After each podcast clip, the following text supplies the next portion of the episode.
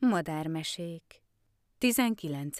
nap Ez a madár még sok gondot okoz nekem, méltatlankodott madáranyú másnap reggel. A páva ugyanis, ahogy erőre kapott, madáranyú takaros kis házikóját elkezdte átrendezni.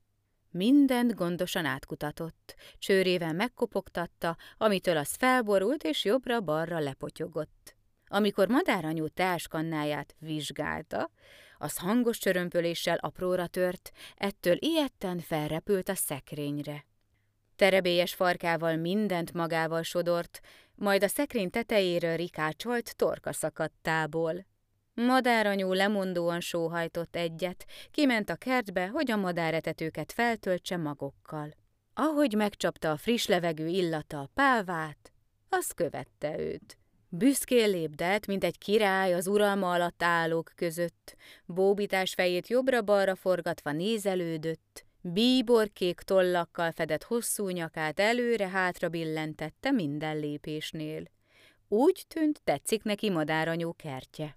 Szeretnél inkább kint maradni?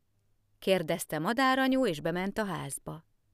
Néhány másodperc múlva nagy lárma csapta meg a fülét. Sietve kiment a kertbe, és mit lát? Kis barátaink elkezdtek lakmározni madáranyú kertjében, amikor a páva félreérthetetlenül tudomásukra adta, hogy ő bizony nem látja őket szívesen.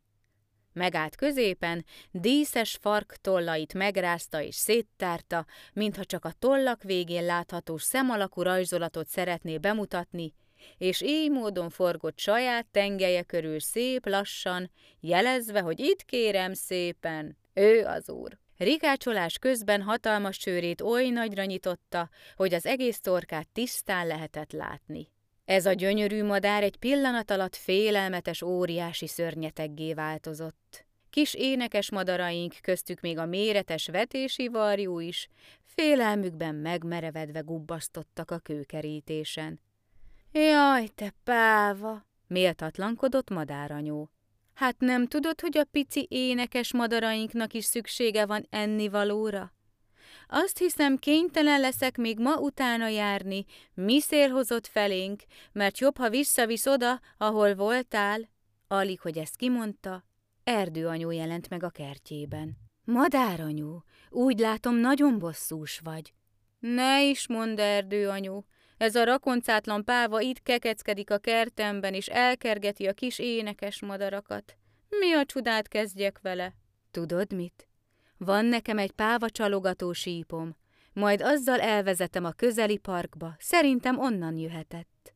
Gondolod, hogy el tud repülni odáig? A páva csak rövid távokat tesz megrepülve. Biztos vagyok benne.